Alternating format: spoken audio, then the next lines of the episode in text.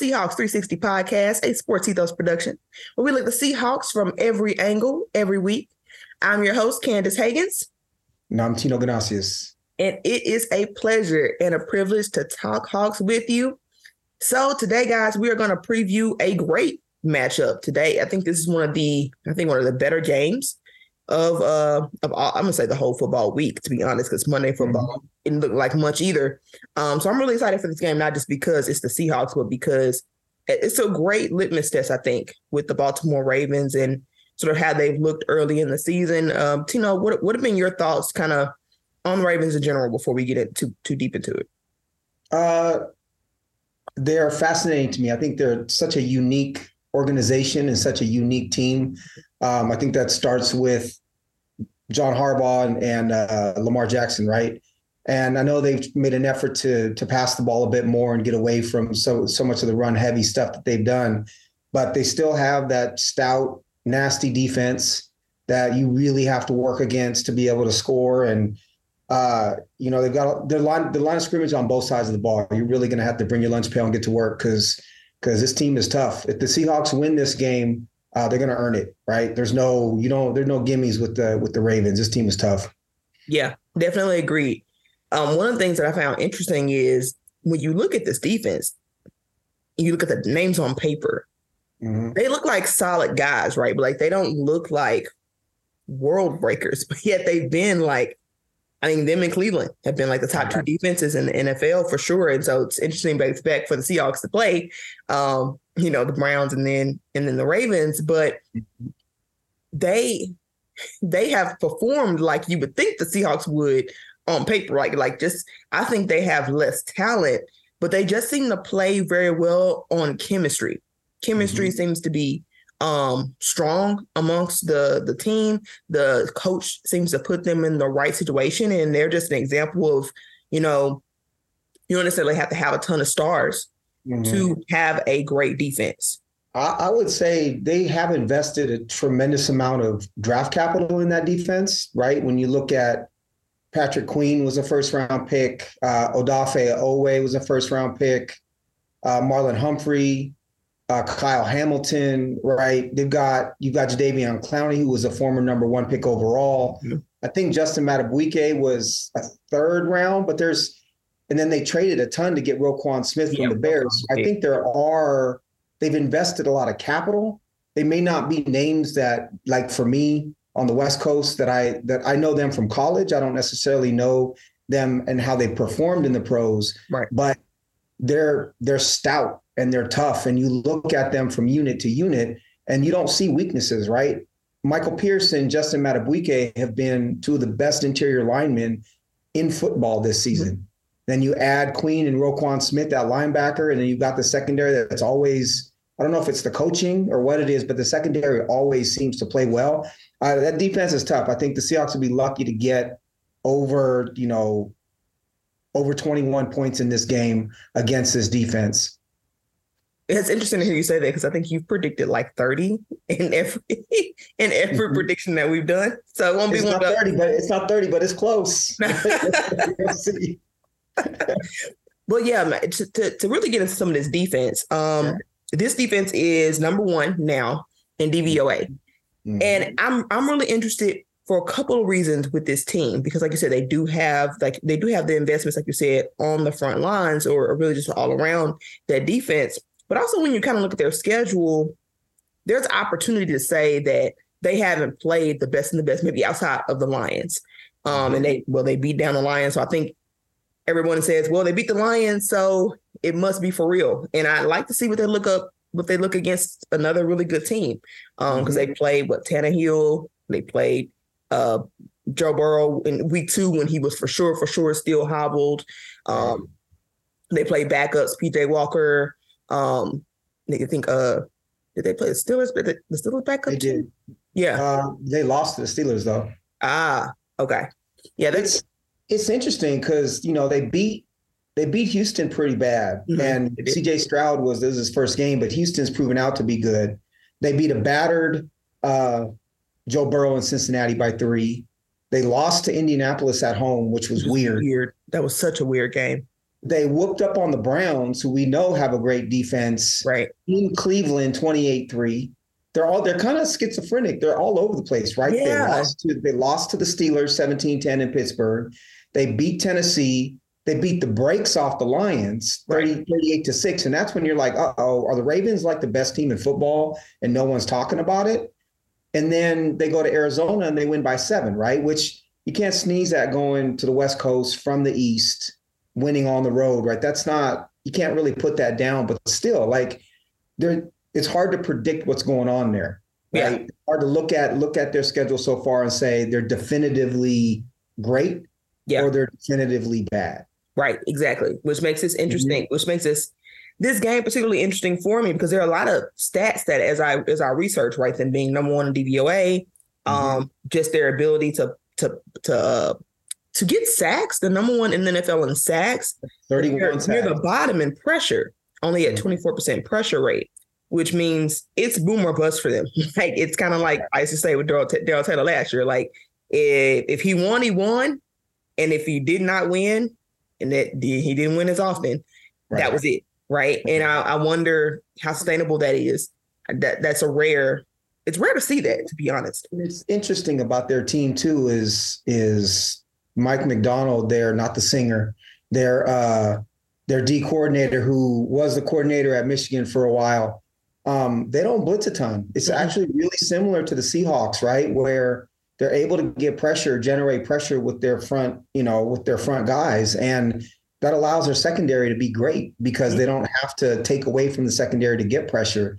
And I think that's a for me that's a huge key for both teams, right? They're in some ways they're really similar because you've got these defenses where you know I'm giving I know the Seahawks are what 15th in DVOA I think defensively They're 10. But- oh, well, defensively, yes, 15th. I think But 10th overall. Yeah. ascending I think you know with the addition we'll talk about it in a minute but the addition of Leonard Williams and the growth of Boye Mafe the growth of obviously Witherspoon the health of Adams I think this this defense is getting better and better Mhm.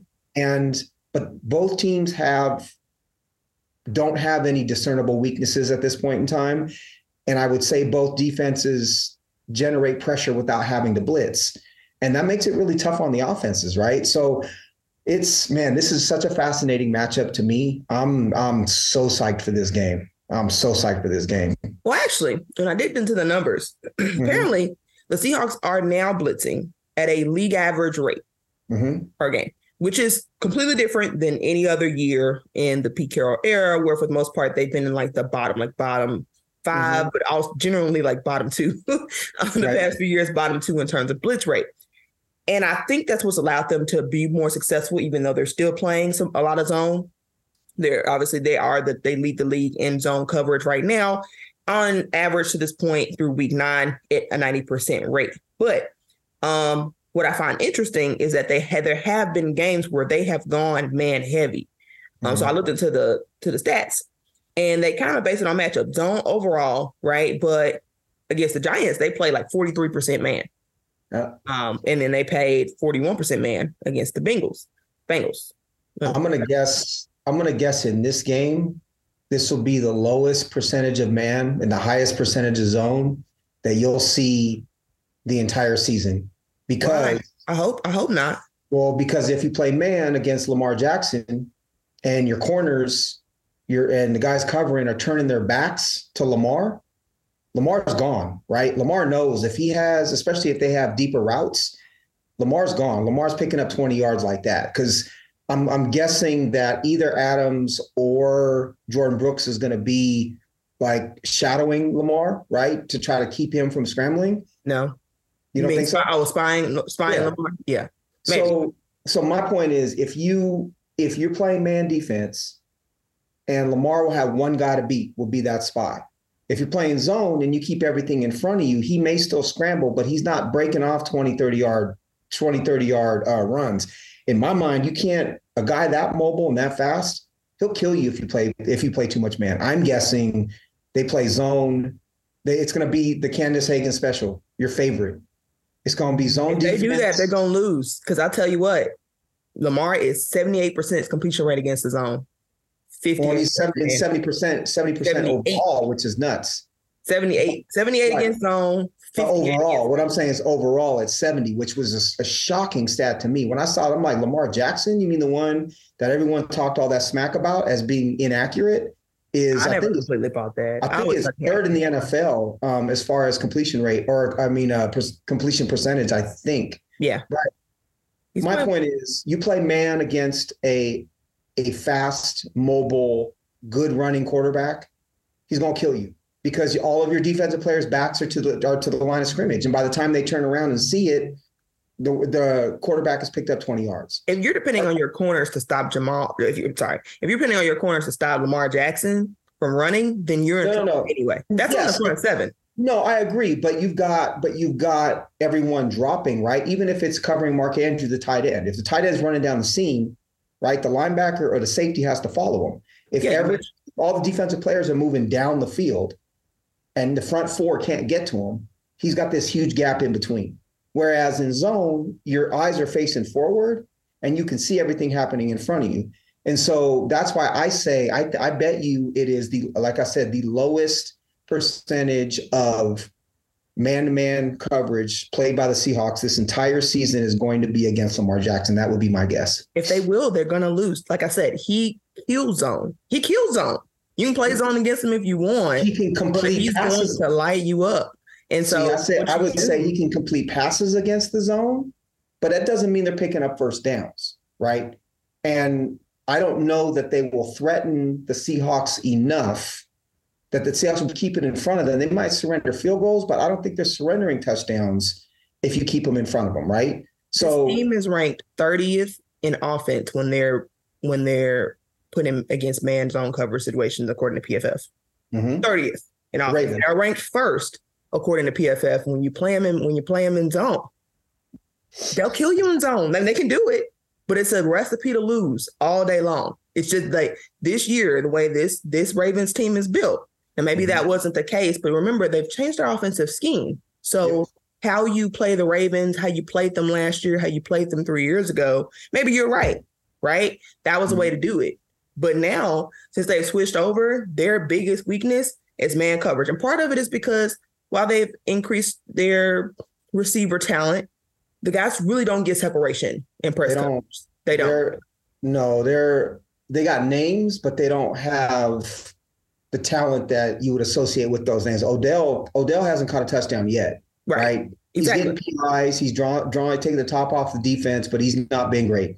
Rashod exactly. Bateman has not played up to his first round billing as a wide receiver, right? right? You got now Zay Flowers has been great, but Zay Flowers operates in more shorter and kind of you know uh, he's middle depth types of yeah t- types of patterns. Yes, he is great in zone. Yes, but what I will say about him is he gonna get locked up this week. Not right? if they're playing zone. unless he's playing it, they can still they can still hit him. They can still react to the pass, right? I think the one that I'm worried about is Mark Andrews, right? Because Mark Andrews is a top three tight end in football from yeah, a passing standpoint. Who's covered him? Jamal. I would love that. Actually, in in man to man situations, I would love that. Actually, I think Jamal can do that. He can match oh, up man. on a tight end well. Now, if you put him against Cooper Kupp, then he's gonna get smoked. No. But the fast, twitchy guys, that's not Jamal's game. He can't do that. The big want, you want, physical you tight end following a tight following a top three tight end around the field. He can. Mm-hmm. Either him or Devon Witherspoon. I love I'd rather have Witherspoon on Zay Flowers, to be honest. I think Witherspoon on Flowers is a great matchup for the Seahawks. So then you put Jamal on tight end. And so sure he'll get open sometimes. The goal isn't to lock the guy down. The goal is to contain him. And I think Jamal can do that more than people give him credit for on a tight end type situation. He locked up George Kittle. He plays great on George Kittle. George Kittle, man, um, George Kittle, not the George Kittle three years ago though.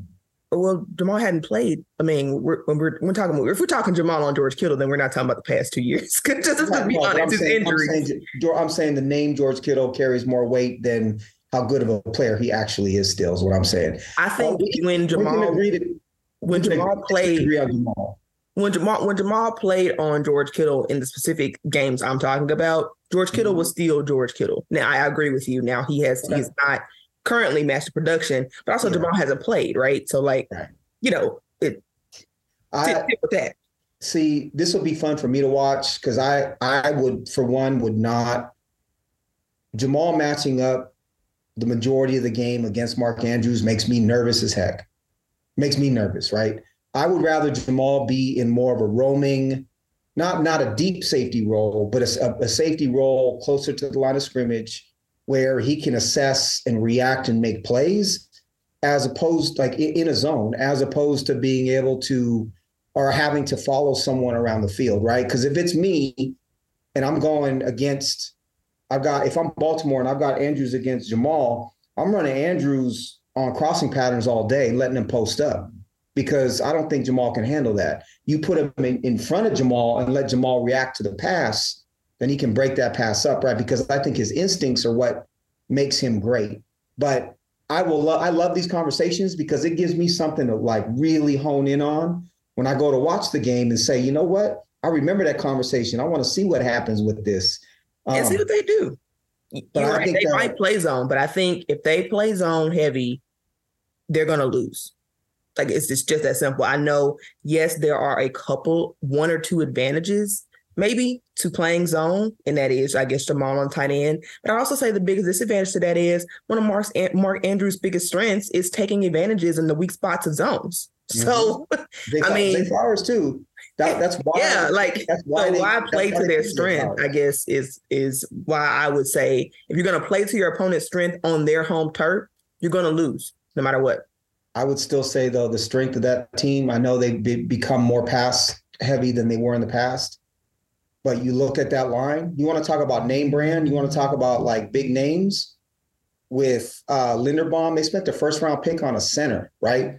Ronnie Stanley is a top five left tackle when healthy in football. Yeah. Kevin Zeitler was the top um, free agent guard a couple years ago and has been a Pro Bowler, right? They've got name brand dudes on that line and a a a bad, bad, bad offensive line. They can block. And so to me, it's still man, I, I sound so old when I say this, and I know football has changed, but I still believe it. I think they've got to stop.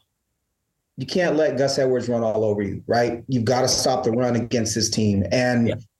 and this is an offensive line. I like the addition of Leonard Williams. We should get into that because I think it makes them more stout. It gives them more talent up front. Um, but even with the addition of Williams, if the Ravens ran for 160 yards against the Seahawks and and won, it would not surprise me because the talent on that offensive line is that good. To me, that's the strength of that offense, that plus Lamar.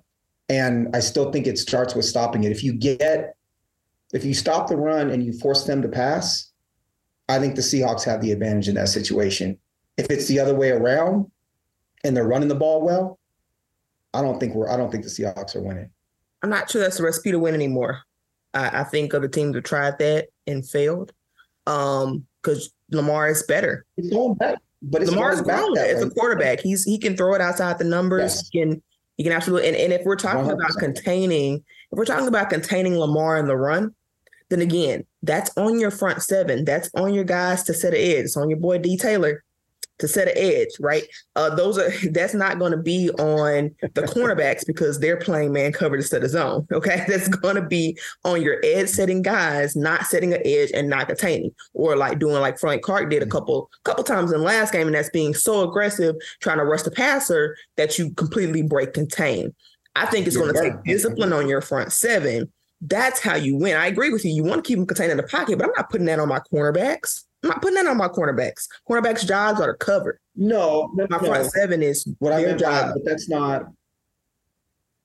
When I'm talking about the zone and, and playing the run and having Lamar burn you or playing or play having Lamar burn you when you're playing man, that's more. That's not just the corners. That's everybody turning their backs. But that's more about getting to the second level. You're right. If the front seven or that or the front five, if you want to call them that, the three linemen and the two outside linebackers, if they can hold up, yeah, game changer. Absolutely. I just I don't know that I have the confidence that they'll be able to hold up. I can Let me ask you this: What Brooks. was your?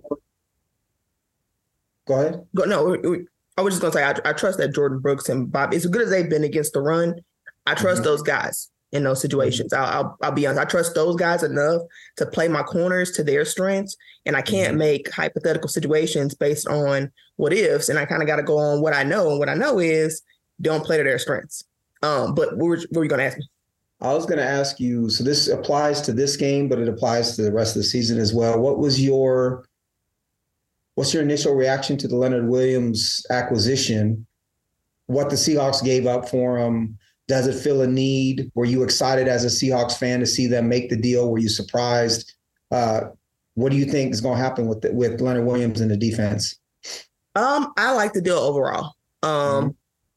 I I get why they maybe had to give up a second in terms of money. Would you have loved for it to be a third? Absolutely, just because it is sort of a one year rental type of situation. But also, it's what they needed. Um, we talked all off season. We, you, me, us, the entire like 12 nation, like mm-hmm. everyone was talking about how badly they needed interior line depth. And it's like Jarran Reed became good, and all of a sudden we don't need that anymore. They still needed another guy. Um, they mm-hmm. lost Mike Morris. That was a big loss to the rotation. They were still short a guy. And then really, to some extent, I think, you know, things went their way in terms of still having guys for the most part available um, to, to play those games because they just didn't have the dudes. Um, mm-hmm. In order to get the best out of Dre'Mont Jones, I think you want them on a rotation. I, I, I don't think you want to overuse them. It's early in the year. Mm-hmm. They don't have another bye week. They mm-hmm. needed that. That was a bigger need. And you also, I know a Chase Young would have been fun, but he don't stop the run at all. He's he's a he would be a he probably play some he also doesn't necessarily fit this defense perfectly because he's not he's not stout enough to play that three four D end. So he's probably would be taking the Nwosu role. At which point, you know, is he fat? Is he um, have the lateral quickness to be able to do that? Because to me, he's probably just a little bit too big to be able to do that. I don't think he was a good fit for the scheme. And I know people were comparing the those two trades and saying the Seahawks gave up more for Leonard Williams, but Leonard Williams is first of all, Leonard Williams is what they, I believe they needed, right? I've right. I know Mario Edwards has played all right, but but to replace him with the talent of a Leonard Williams, I think is makes a big big difference. It was, I believe they get a compensatory pick if yeah. Leonard Williams signs elsewhere, right? They do, and they traded away a, the two, and people were upset that it was a two, but they have two threes from previous trades, and so you know, obviously a three is not a two, but you're not, you don't have a big hole in your draft um, as you would if you would have not had the two threes. So the other cool thing is, and this is coming from like the the Mariners fan perspective, is all Mariners Twitter ever talks about. Only questions I get for the podcast for the Mariners cast is when are the Mariners going to spend money? When are they going to trade minor leaguers for a star? How come we don't get all, you know, we don't make any deals? How come this team doesn't want to try to win? Right. They see everyone else getting the bright, shiny, you know, Rolls Royce, and the fans want want the Mariners to do the same. Right. Right. But then these same Mariners fans turn around when the Seahawks trade a two and a five for Leonard Williams, and they're critical of them trading a two. Right. Like, which one is it? You don't know what you're going to get from a second rounder. You have no idea. You don't. You don't. And which one is it? Do you want them to trade and go get a star? Or do you want them to hold on, you know, kind of grasp on to all their assets and not give anything up? You can't have it both ways. So right. for me, from a fit, right, the Seahawks like those tweener, strong, like the Dre'Mont Jones, you know, you can penetrate and, and rush the passer, but you're stout against the run too. Mm-hmm.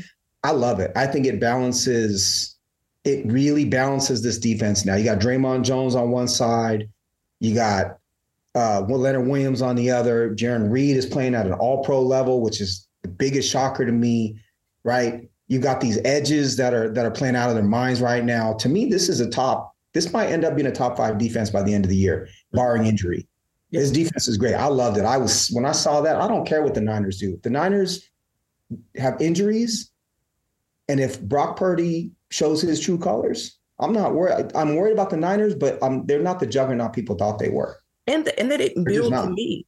They didn't build on their weakness. They they they they keep building on this strength, right? Which right. their D line, cool. mm hmm Javon Hargrave, cool. Mm-hmm. Nick Bosa, cool. That hasn't really helped them to this point. But then so then so then because it hasn't helped them to this point, then they go get another guy in the same spot on the D line. Just and and then the question is, dude, your cornerback room they can't is, cover. I was just gonna say they can't cover. Your cornerback room is abysmal right now, and and mm-hmm. so I, will take that from the Niners. Cool. Like I'm more afraid. I did a poll out. I said, "What's scarier, you know, the the right. 49ers getting a corner or them having Chase Young in in in, in it by a landslide. Them getting mm-hmm. a corner is much more scary because it makes them more complete. And the Seahawks make the move that makes them complete. You imagine they go out and get like a Patrick Surtain or somebody right. like that, right? It would it would have been game over because they can't they can't cover. The thing is too, what was interesting about that move is, and I want to talk about Geno a little bit. Geno has proven in my mind that he can play. Basically, he can get rid of the ball by like two Mississippi, right? Mm-hmm. Because because we haven't been able to protect him at all. Yeah. And he's still, in my opinion, as I watch him more, he's balling out. And and so, you know, the, the Niners can go out and get all the pass rush they want.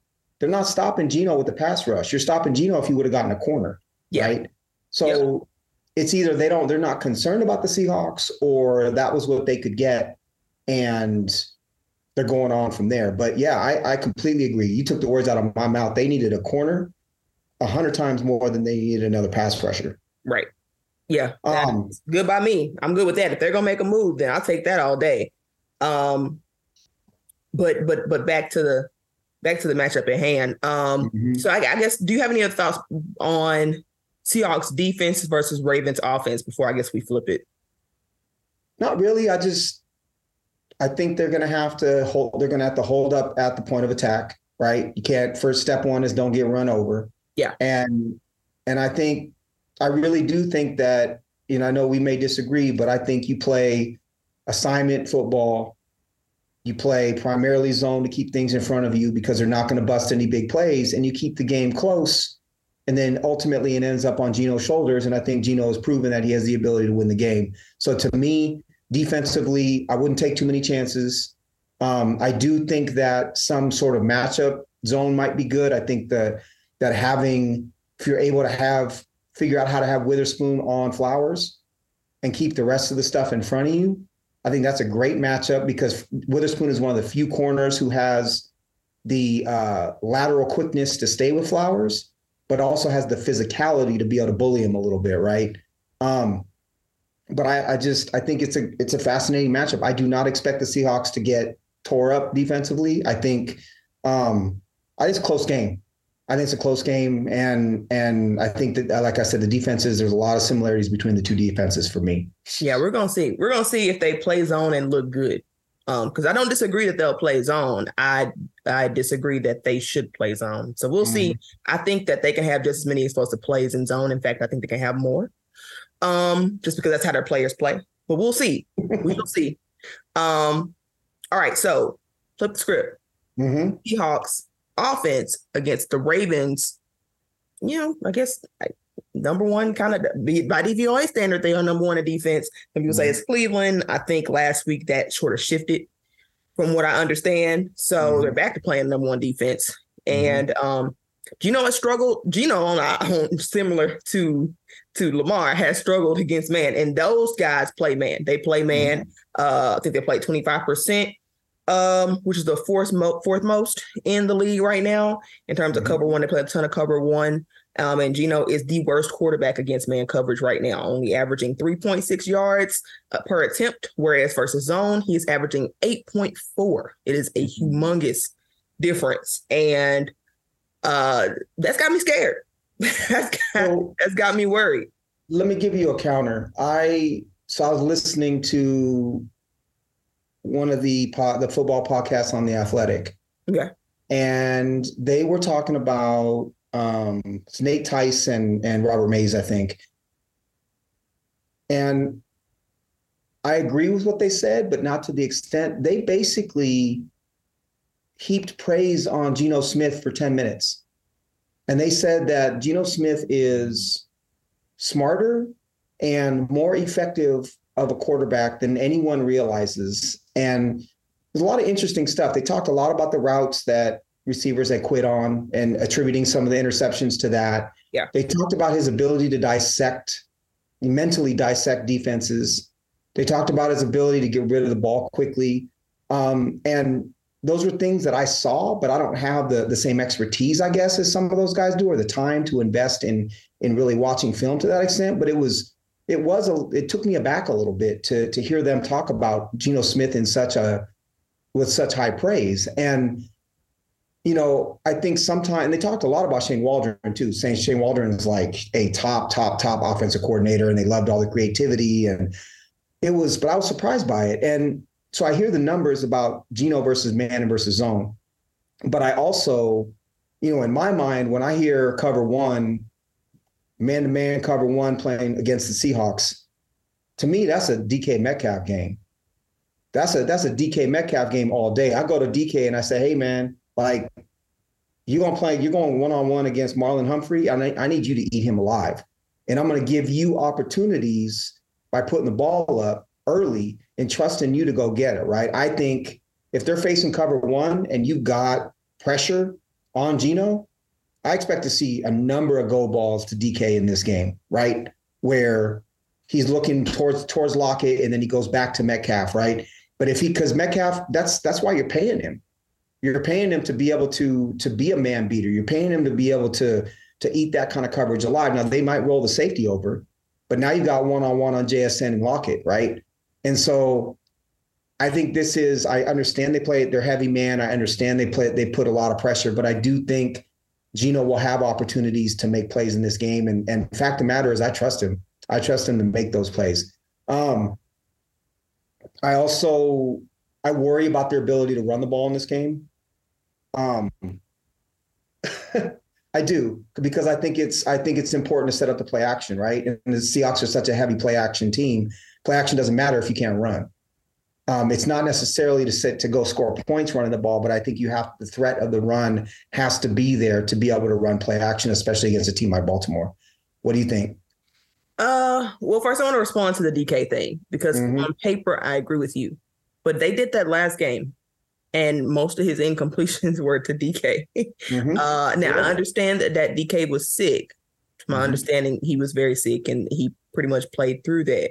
But it just seems like this year, he and DK have not been able to get on the same page chemistry mm-hmm. wise. And it's not just last game, it's sort of been a reoccurring thing. There have been times that it's worked. So I'm not saying it's more bust that way, but it has been concerning that they haven't been able to I think part of the reason why the man hasn't worked, to be honest, is because him and DK have struggled in that regard in a lot of his man attempts. I think he does exactly what you just said, right? Try to go up for DK. And mm-hmm. sometimes DK can bring it down, but more often than not, it seems like that's not been the case. And I agree with you on a lot of stuff that the the podcast guy said that I still think Geno is a very good quarterback. I am a little bit worried about the turnover. Some of them are not on him, but some of them are. Mm-hmm. Some of them are. Um, yeah. Some of them could have been avoided, no question. Uh, but he does. There is an issue in that regard. So I'm not sure that I'd mm-hmm. lean into that as much uh, offensively because of that. I think you need contingencies because if that's your only game plan and the game plan has failed in the past, you give it a shot, but then you need to pivot quickly if that's not going the way you want it.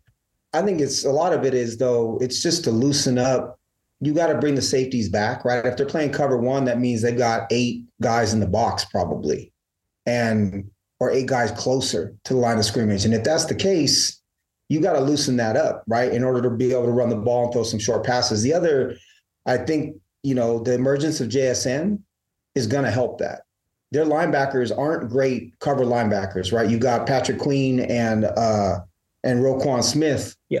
And they're fast, but if you can get JSN to loosen some of that up in the middle, or even Tyler Lockett to loosen some of that up in the middle, and you bring a safety up, that's going to help too. I think a lot of it, when I say, you know, throw go balls to to DK, a lot of that is it's not necessarily the intention is is to complete the pass, obviously, but it's the impact that that has on the shape of the defense afterwards because that's a threat. That's almost as important as actually completing that pass. And so for me, it's it's stretching the defense and I'm sorry, DK Metcalf is to me, you know, a top probably a top three deep threat in the league physically, right? What he's shown that he can do over the course of his career with the Seahawks. And even if he hasn't done it well in the first seven weeks, I think you got to keep feeding him. You got to keep giving him, th- throwing him the ball, even if it's not effective, because that is what he does best. Um, so I hope to see that. I just, I think the offensive, the thing with the Seahawks that's different, and I'd love to hear your opinion on this, is with the emergence of Bobo, the emergence of um, of Noah Fant to a certain extent this year, the emergence of JSN, you can't lock in to just DK and say, I'm going to shut DK down and let the rest of them, good luck to the rest of you guys. There's talent all over the place now. Geno is more of a point guard than he is anything else at this point in time. And I love that. That means you can't you can't zero in on one guy. To that point, my strategy would be to this point, I'll, I'll give this context. To this point, the Seahawks offensively have been very game plan game plan oriented. I think they've based what they want to do around what the opponent is. And I, I, think I like that to some extent. I think there are some downsides to that in terms of identity or what have you. But I also think that the versatility is is a strong suit, even if they've not been elite at any one area. So because of that, and because they don't have anything yet to lean in on that is their go-to, I think the strategy is use the versatility to your advantage. This is the number one defense. Do everything. Yeah. Mm-hmm. Run go ball DK.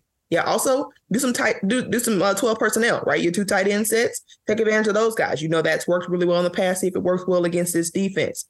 Mm-hmm. I agree. Throwing some play at like this is the thing where the first half is all about I just throw the kitchen sink at the dudes because one you got to get them thinking right you got to make them think you want you want guys like Roquan Smith you want him thinking Patrick Queen you want him thinking what mm-hmm. are they mm-hmm. going to do next what is his formation and Shane Waldron is really good at playing a one formation and then building different things from that I think mm-hmm. if you play different things in that first half you do I mean Heck, they've had two successful screens in a row. I thought I'd never see the day in two weeks in a row. So why not throw a screen in there and see if it works? Right. Because for whatever right. reason, I think I it's Jake Bobo and his blocking.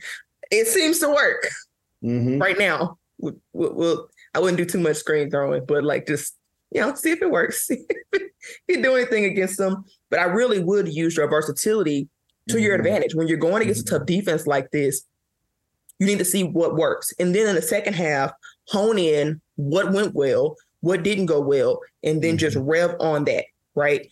Um, because why not? You got the skill, you got the skill guys. Like you said, you got the tight ends that can do it. You got Geno that can do quick game. He can do mm-hmm. play action. He can do no huddle. He can do slow tempo, grind it out, or run run the ball out. Mm-hmm. I feel a mm-hmm. little bit better about the run. Um, honestly, because Jason Peters did a really good job last mm-hmm. week. Uh, he had an 88 um, point run blocking um, grade. Mm-hmm. Not good at all in the pass game. Um, but you know what? With as many passer pass oriented guys as we have on that offensive line, I'll take a run guy. Him and Anthony Bradford, those two, my run blocking guys, cool. Um, because I think they need a couple of them. You need somebody who can get some push at the line of scrimmage that you can mm-hmm. know you can run in that direction. And they seem Pete seems intent on rotating guys out.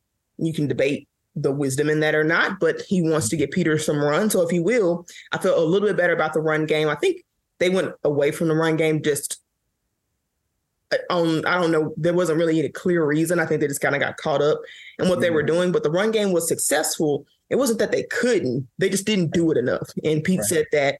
And so I think they'll be more intentional about running it too, um, which I think will help because I agree with you. They'll need that for the play action to work. Um, but they've got so many things in their arsenal. Throw everything. like, yeah, and I I think the point the point is well a really great point that if you're if you're multiple enough against a defense that's this good, you're you're forcing them to process and think, and if that gives you a tenth of a second more where they can't react, right? That's hugely valuable, and so you have to throw multiple looks mm-hmm. and different types of plays at them and get their eyes moving back and forth. Yep. You know, to give yourself a little bit of leeway and a little bit of time to test. I think I love that point that you made. I think that's brilliant. You know, so K9 is averaging 4.4 yards a carry mm-hmm. on the season. Zach Charbonnet, 5.8 yards a carry on the season. Ooh, I, I think Charbonnet is going to get, nice. I think we're going to see him especially against a tough, grinded out defense like the Ravens are, I think we're going to see more Charbonnet than than people expect, right? I hope so. Because he is such a tough runner. Yeah. And I don't know if that means less Walker. I just think it means more Charbonnet, right? Yeah. And but this run game is, you know, it's not as if they're breaking these huge long runs to, to change that average. K9's long is 45, that's which is good. Charbonnet's long as 21. That just means he's getting chunk after chunk after chunk. Right. And I'm not I'm not saying run the ball all the time, but I am saying you've been effective with it, mm-hmm. right? Continue doing what you're doing. And that's a part of the multiplicity that you're talking about, where they, you know, everyone can't just drop back for the pass and the outside linebackers can't pin their ears back and just come after Geno all day long because you've got the threat of, you know, maybe it's a draw off tackle to to Kenneth Walker and he's running right past that pass rusher. Mm-hmm. It's it's I love that point. I think you're right. That's what they're going to have to lean on the brilliance of Waldron and the fact that they have such a balanced offense from a talent standpoint yeah. to be able to win this game. Yeah, I, I don't think this should be no one person's game. I'd just love to see Noah Fant with yards, uh, J- JSN with yards, Hadalock with yards, mm-hmm. to see a list of dudes with mm-hmm. 30, 40 yards, right? Mm-hmm. Like I'm good with 40, 50, maybe even 60 yards, right? If, five if, catches if evened out, if it's evened out like that, mm-hmm. that's their best chance offensively, I think, at winning because it does become hard to defend. And I think they've done they've done a good job of, I think, showcasing pieces of that. But I mm-hmm. don't think they've ever taken one game to incorporate a lot of things. And I think they're capable. I think it's just a matter of, like you said, Shane Waldron just choosing to do so. Right. Um, and I think that if they do that, and if it is close, then you can, like I said, lean on your run game out. This is a game I wouldn't mind seeing them grind out the possession, like the the, the time of possession, keep the ball mm-hmm. out of mm-hmm. Lamar's hands, keep him from making a big mm-hmm. play. I don't think agree with you they shouldn't go run heavy, but it should be much better than it was last week, where they were, were what seven times, seventeen times, something yeah. like that like something yeah. ridiculous. Uh, you got to be better than that. Um, and I think because of that, you will see it be more balanced, at least in the run pass. But even more so, I like to see them be balanced in just diversity. So if they right. do that, I love their chances. Um, it goes without saying, but I also in a, in a game where these defenses are so tough, I think that you've got ball security is even more important in this game. I think points yes. are going to be hard to come by. Yes. And you can't give up a short field, right? You give up a short field to Lamar and they score a quick seven. And it really does change the balance in this game. I just think these defenses are going to be hard to score on. You don't want to give the, the other team any advantages. It means that the receivers are going to have to run the right routes. Yes. They can't hang Geno out to dry, right? You can't. It means Geno might have to get rid of the ball quicker and not get hit when he's holding the ball so he doesn't fumble. It's got they've got to be. You're not beating a team as tough and as like mentally tough as the Ravens without or, or by making mistakes. You've got to be mistake free, and you've got to be smart about it. They're just they're not going to beat themselves. They're just not. That's not who they are. You know. I agree. Um, and I admire that about the Ravens well, organization well, and the team. They will beat themselves. Uh, they might be top five in fumbles this year. Offensive, offensively, yes. Defensively, they're not. Yeah. They're not. You know, they're too stout. Gotcha. Too talented to to do that. I think yes, they will. Lamar will fumble sometimes. He can get loose with the ball. You know, he can throw. Not this year, but he's thrown picks in the past. Mm-hmm. Um, but yeah, it's it's just it's such a fascinating matchup. These two, we could be looking at two. You know, top.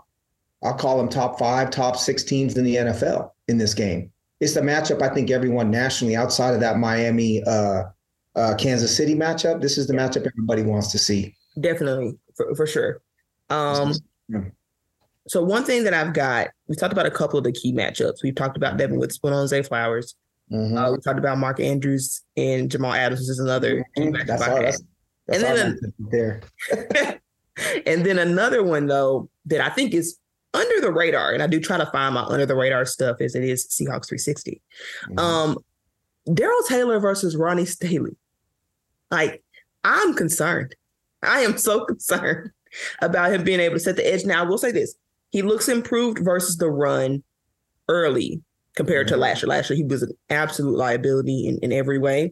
Mm-hmm. I still think that sometimes that he's a liability, but he does seem to be more active mm-hmm. at least in a and more responsive because uh, some of his liability was just like effort, right? It was just not even you didn't even try. Mm-hmm. I didn't see as much of that. I looked for it on the tape uh, from from last game against the Browns, and it wasn't there as much. So that mm-hmm. is gives me a little bit of hope. Um, Frank Clark was somehow worse, than he looked like Darrell Taylor last year against the run. I know I said that to everybody, but Taylor should be setting the edge. Well, I I was wrong. Is, is so yes, that matchup scares the heck out of me because Ronnie Stanley is, from a talent standpoint, is a top three left tackle in football, For right? Sure. For sure. And what happens if what happens if your edge rusher is undisciplined in their rush lane against Lamar against Lamar Jackson? Exactly. Lamar's gone. Exactly. Lamar's gone. He's gone. And, and that's that's what I worry about because and that's Taylor's mo, right? Taylor's mo is to just go rogue and yep. try to get to the quarterback, and Lamar's taking off for twenty yards. If it's me, now I haven't examined Taylor's discipline over the last couple of weeks, but if it's me, I'm more apt to play either say to Frank Clark, you're a veteran, you're smart, you know what you're doing, you got a little bit off kilter last week. I need what I need you to do is I, I need you to rush the passer, but I need you to stay in your rush lane and be smart because you know what happens if you're not against Lamar. Or, you know, maybe it's Hall and Hall ends up being, you know, playing a little bit more assignment football and and staying in the lane. But I can't take that risk. Not against Ronnie Stanley and not against Lamar Jackson. You, I don't think you can take that risk. Otherwise, they're running. It's either Lamar out the back door or it's, you know, it's uh it's Gus the bus like off left tackle, you know, because Taylor's too far outside. You know, it's Gus running the left side over and over again, right? It's it to me, it's imperative that either Taylor plays assignment football and doesn't go rogue, or you play the veteran who you know gives you less upside uh, rushing the passer, but is going to be smart about it. Because yeah, I think I think that's a that might be the most pivotal one-on-one matchup in this entire game is yep. going to be on that left side. I, I agree. Um, mm-hmm. Looking at the tape, because I have paid attention to Taylor, I, I, would give him a shot, but he'd be on a short leash. Mm-hmm. He'd be on a very short leash because I didn't like what I saw from Frank Clark. And part of it is, right, he just got to this team. So, mm-hmm. I mean, it'd be surprising if he did anything game wrecking. Um, and so since he doesn't know the scheme as much, I also don't know if I could count on him to play disciplined football um because right. he didn't know where everybody was supposed to be. Yeah, mm-hmm. not, he didn't know that. So and and and their their Hall struggled against the Browns. He had yep. to be at the worst PFF rating of anybody on defense. Um, mm-hmm. I saw some flashes still, but he also had some rookie moments, right? So mm-hmm. I, in a scenario of worst of worst, you give their Taylor a shot, be willing to try other things. I also think that this might be the game where you do play Witherspoon tentatively more in the slot, which is cool because they like to play Zay Flowers in the slot. I think for that reason they don't like him in press cover situations, so they um, tend to get him lined up in the slot sometimes. You want Devon Witherspoon there for that reason, but also I think he can help you a lot more in the run support, kind of offset um, what you might have in terms of setting the edge. He can sort of, you're not going to be able to stop them. If if if Devon Witherspoon is your guy, if we stop the run, you you're probably gonna give up some yards, but it won't be it won't kill you the way that it could kill you. They could shade Adams over there too. Yeah. Right. They could shade Adams to that to that side as well. Right. And I think I definitely think that would help. What just came to mind to me is this is probably the first game where we will see the the impact of the injury of Nwosu, right? Yeah. If it's Nwosu and Mafe, you're not worried. Yes, Nwosu probably wouldn't win that matchup one on one with Stanley very often, but he's not making mistakes right? He's smart and he's not making mistakes. Now with Nwosu gone, you're replacing him with someone undisciplined potentially. And that's where you see the value of the player that does the right thing all the time. Yeah. I think that's where it really could potentially show up because of the combination of Lamar, Edwards, and Stanley. I, I love that point. I, that's a brilliant point. I love it. I, love I, it. I, agree with you, and I and I would I would argue that you saw it last week. Mm-hmm. That defense wouldn't stout against the run. I mean, they did all right, they had enough makeup plays, enough splash plays, uh, tackles for loss to make their numbers look decent. Right. But they had some, because sometimes I feel like they got gashed. I'm like, all right, that was like a six yard, seven yard run. Um, and then the screen game killed yeah. them. They got they got screened to death. And I yeah. think if Nwosu had been there, he's really he's great at play recognition. And I'm not mm-hmm. saying he's a screen whisperer or anything. That was KJ, but I think he helps a lot in the, the disciplined nature of getting out on the edges and being able to make these explosive plays. The Darius didn't have the recognition to react suddenly enough. I think that you need in those situations. So, yeah, I agree with you, but I also think we've seen some of it too. I think mm-hmm. Leonard Williams will help. Mm-hmm. Um, but you know, I don't want that guy pushing the pocket too much. I want him pushing the pocket enough to make Lamar uncomfortable. I don't care if you don't sack Lamar at all. I really don't. I don't care. Keep him in the pocket.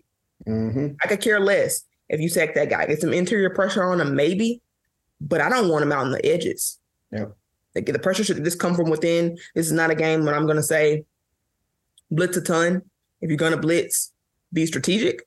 Yep. But it's not something I would say you need to just blitz heavy aggressive. It's not the game plan I think that you need for these guys. Um, the for the front seven, they need right. to play sound, disciplined football. Yep. I agree. Yep. I agree. You got any other matchups? I think that's my main ones for me. Um, mm-hmm.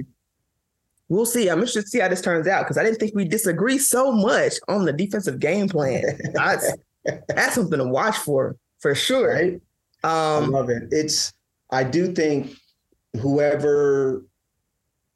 I I'm still worried about right tackle. I know that's that's a cherry picking. It's easy to talk about, but and I know Jadeveon Clowney, his uh, much of his value these days is stopping the run. It's not about being the explosive pass rusher. Yeah. But a veteran like Clowney, who's still athletic, or Odafe Oweh, who's so fast, right tackle is going to be difficult.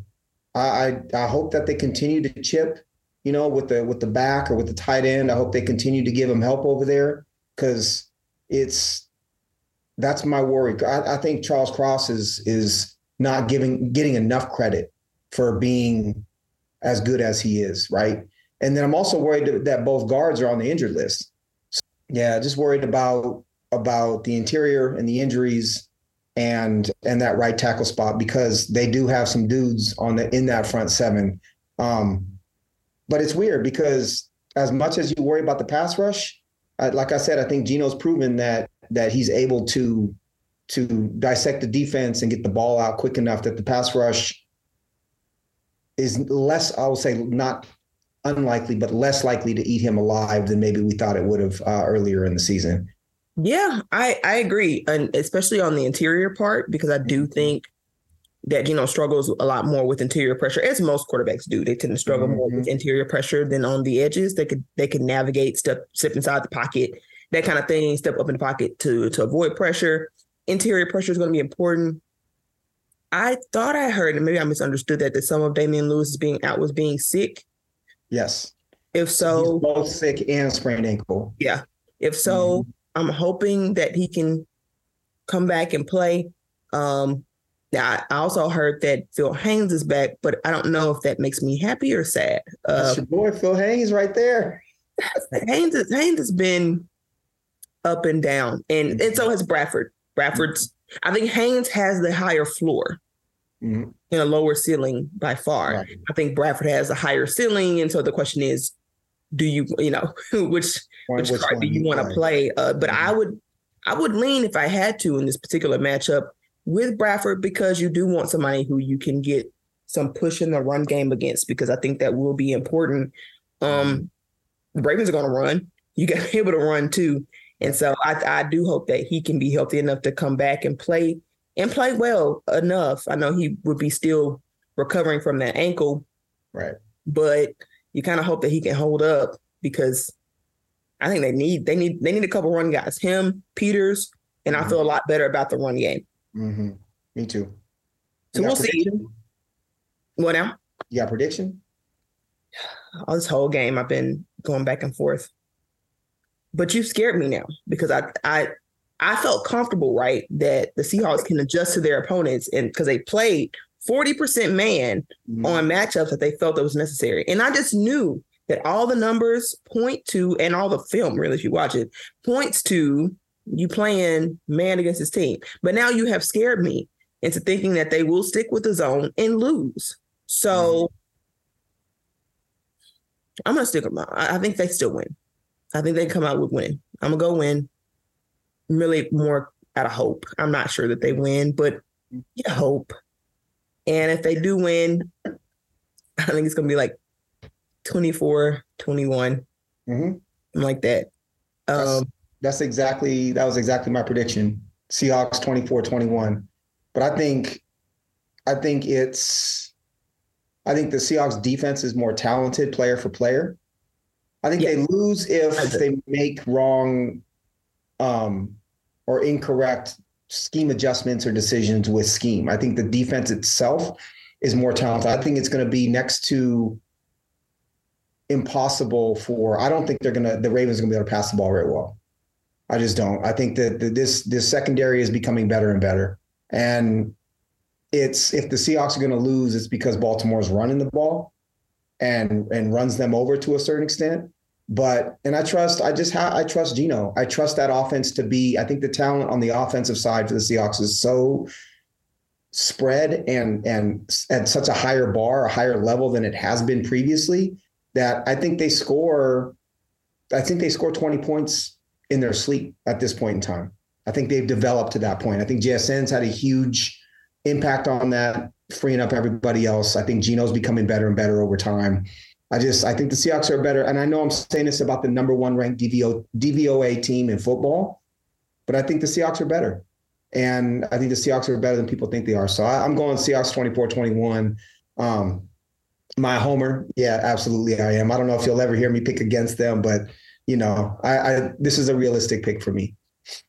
I uh yeah, I don't trust the offense. That's why I'm that's why I'm worried. I think I think the defense will at least be average. Mm-hmm. I think they might struggle some against a good, a really good Ravens team. I don't. I would be surprised if the defense was dominant in this game. Mm-hmm. And it seems like the games with which the defense is not dominant, the offense has had a really hard time making it a game. Mm-hmm. yes. um, they they they've had the any wins that they've had, they've had to pull it out of their tails. Really, I mean, mm-hmm. like there's no way around it and that scares me because I don't know if the I think I think the offense on the Ravens can get a score if they need to score, and I'm not sure that the Seahawks, if they need to score, can get a score. I'm not saying that it comes down to Geno being clutch. I, I think he's more clutch than people think. He's proved mm-hmm. he proved it last game, but I also think that they struggle in the red zone, and so even if they march all the way down the field, yeah, I don't think they're getting a bunch of explosive plays off on this team. So if right. they're going to get down, if they're going to get to the red zone, they're going to have to earn it. And then if they get to the red zone, my question is, what do you do? Um, a ton of field goals won't get it. Um, this particular timeout, and I also think that you know need he needs to be clean this yep. game. Um, if the Ravens give him something with a fumble, great, but you know can't give it back.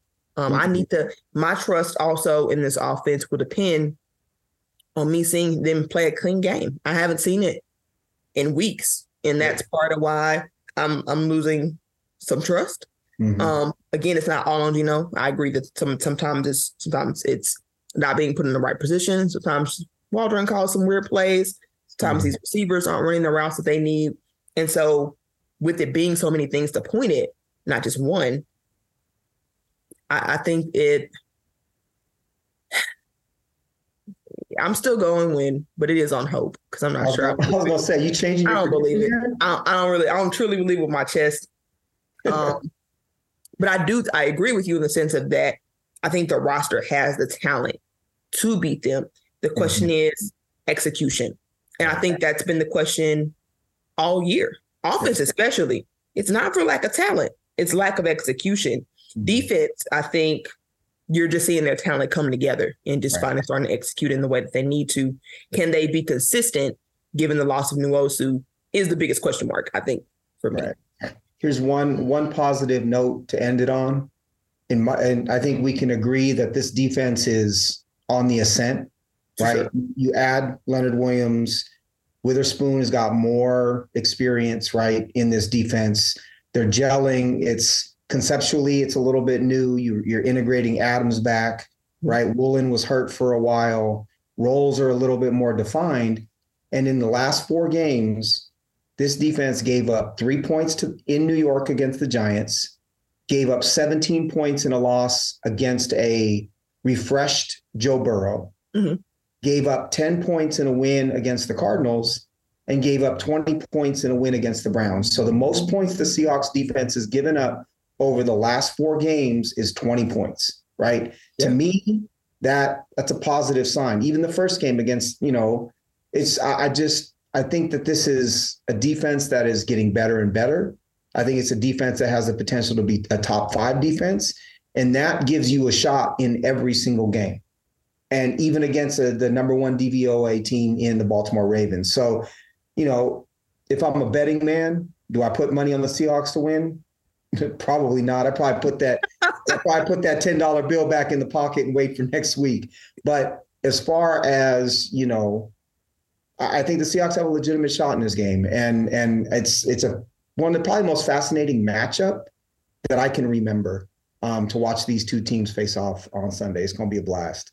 Absolutely. Absolutely. Well, I think that's it. And that's all the time we have for today. Uh, Tino, you want to tell them where you can find where they can find you? Yes. So you can find me on Twitter at Tino Jr. 20, T I N O J R 20. I host the Mariners cast. Um, on it, you can find the Mariners cast on uh, Ethos Mariners on Twitter. Uh, yes, I'm calling it Twitter still. Uh, yes. Right now, I'm previewing um, free agency and uh, going through my different positional uh, breakdowns. We did uh, off our outfield today. That'll that podcast will drop later on tonight. Um, usually two podcasts a week. A lot of fun, just working on my database for baseball and watching a ton of football. I love it. Awesome. Well, you can find the show at Ethos Seahawks, so be sure to give us a follow. Um, happy to give you some detailed coverage today. I think it was a great episode. Hopefully, you enjoyed it. If you enjoyed it, be sure if you're listening on YouTube to hit that like button and subscribe. Turn on your notification bell so you can continue to get our episodes. If you're listening on iTunes, please give us a five star review. We'll shout you out if you do, um, or if you don't have five star, if you give your honest opinion, we'll accept that as well. Um, so thanks for the support, guys. That's it. That's all the time we have for today. We're out, and as always. Đúng?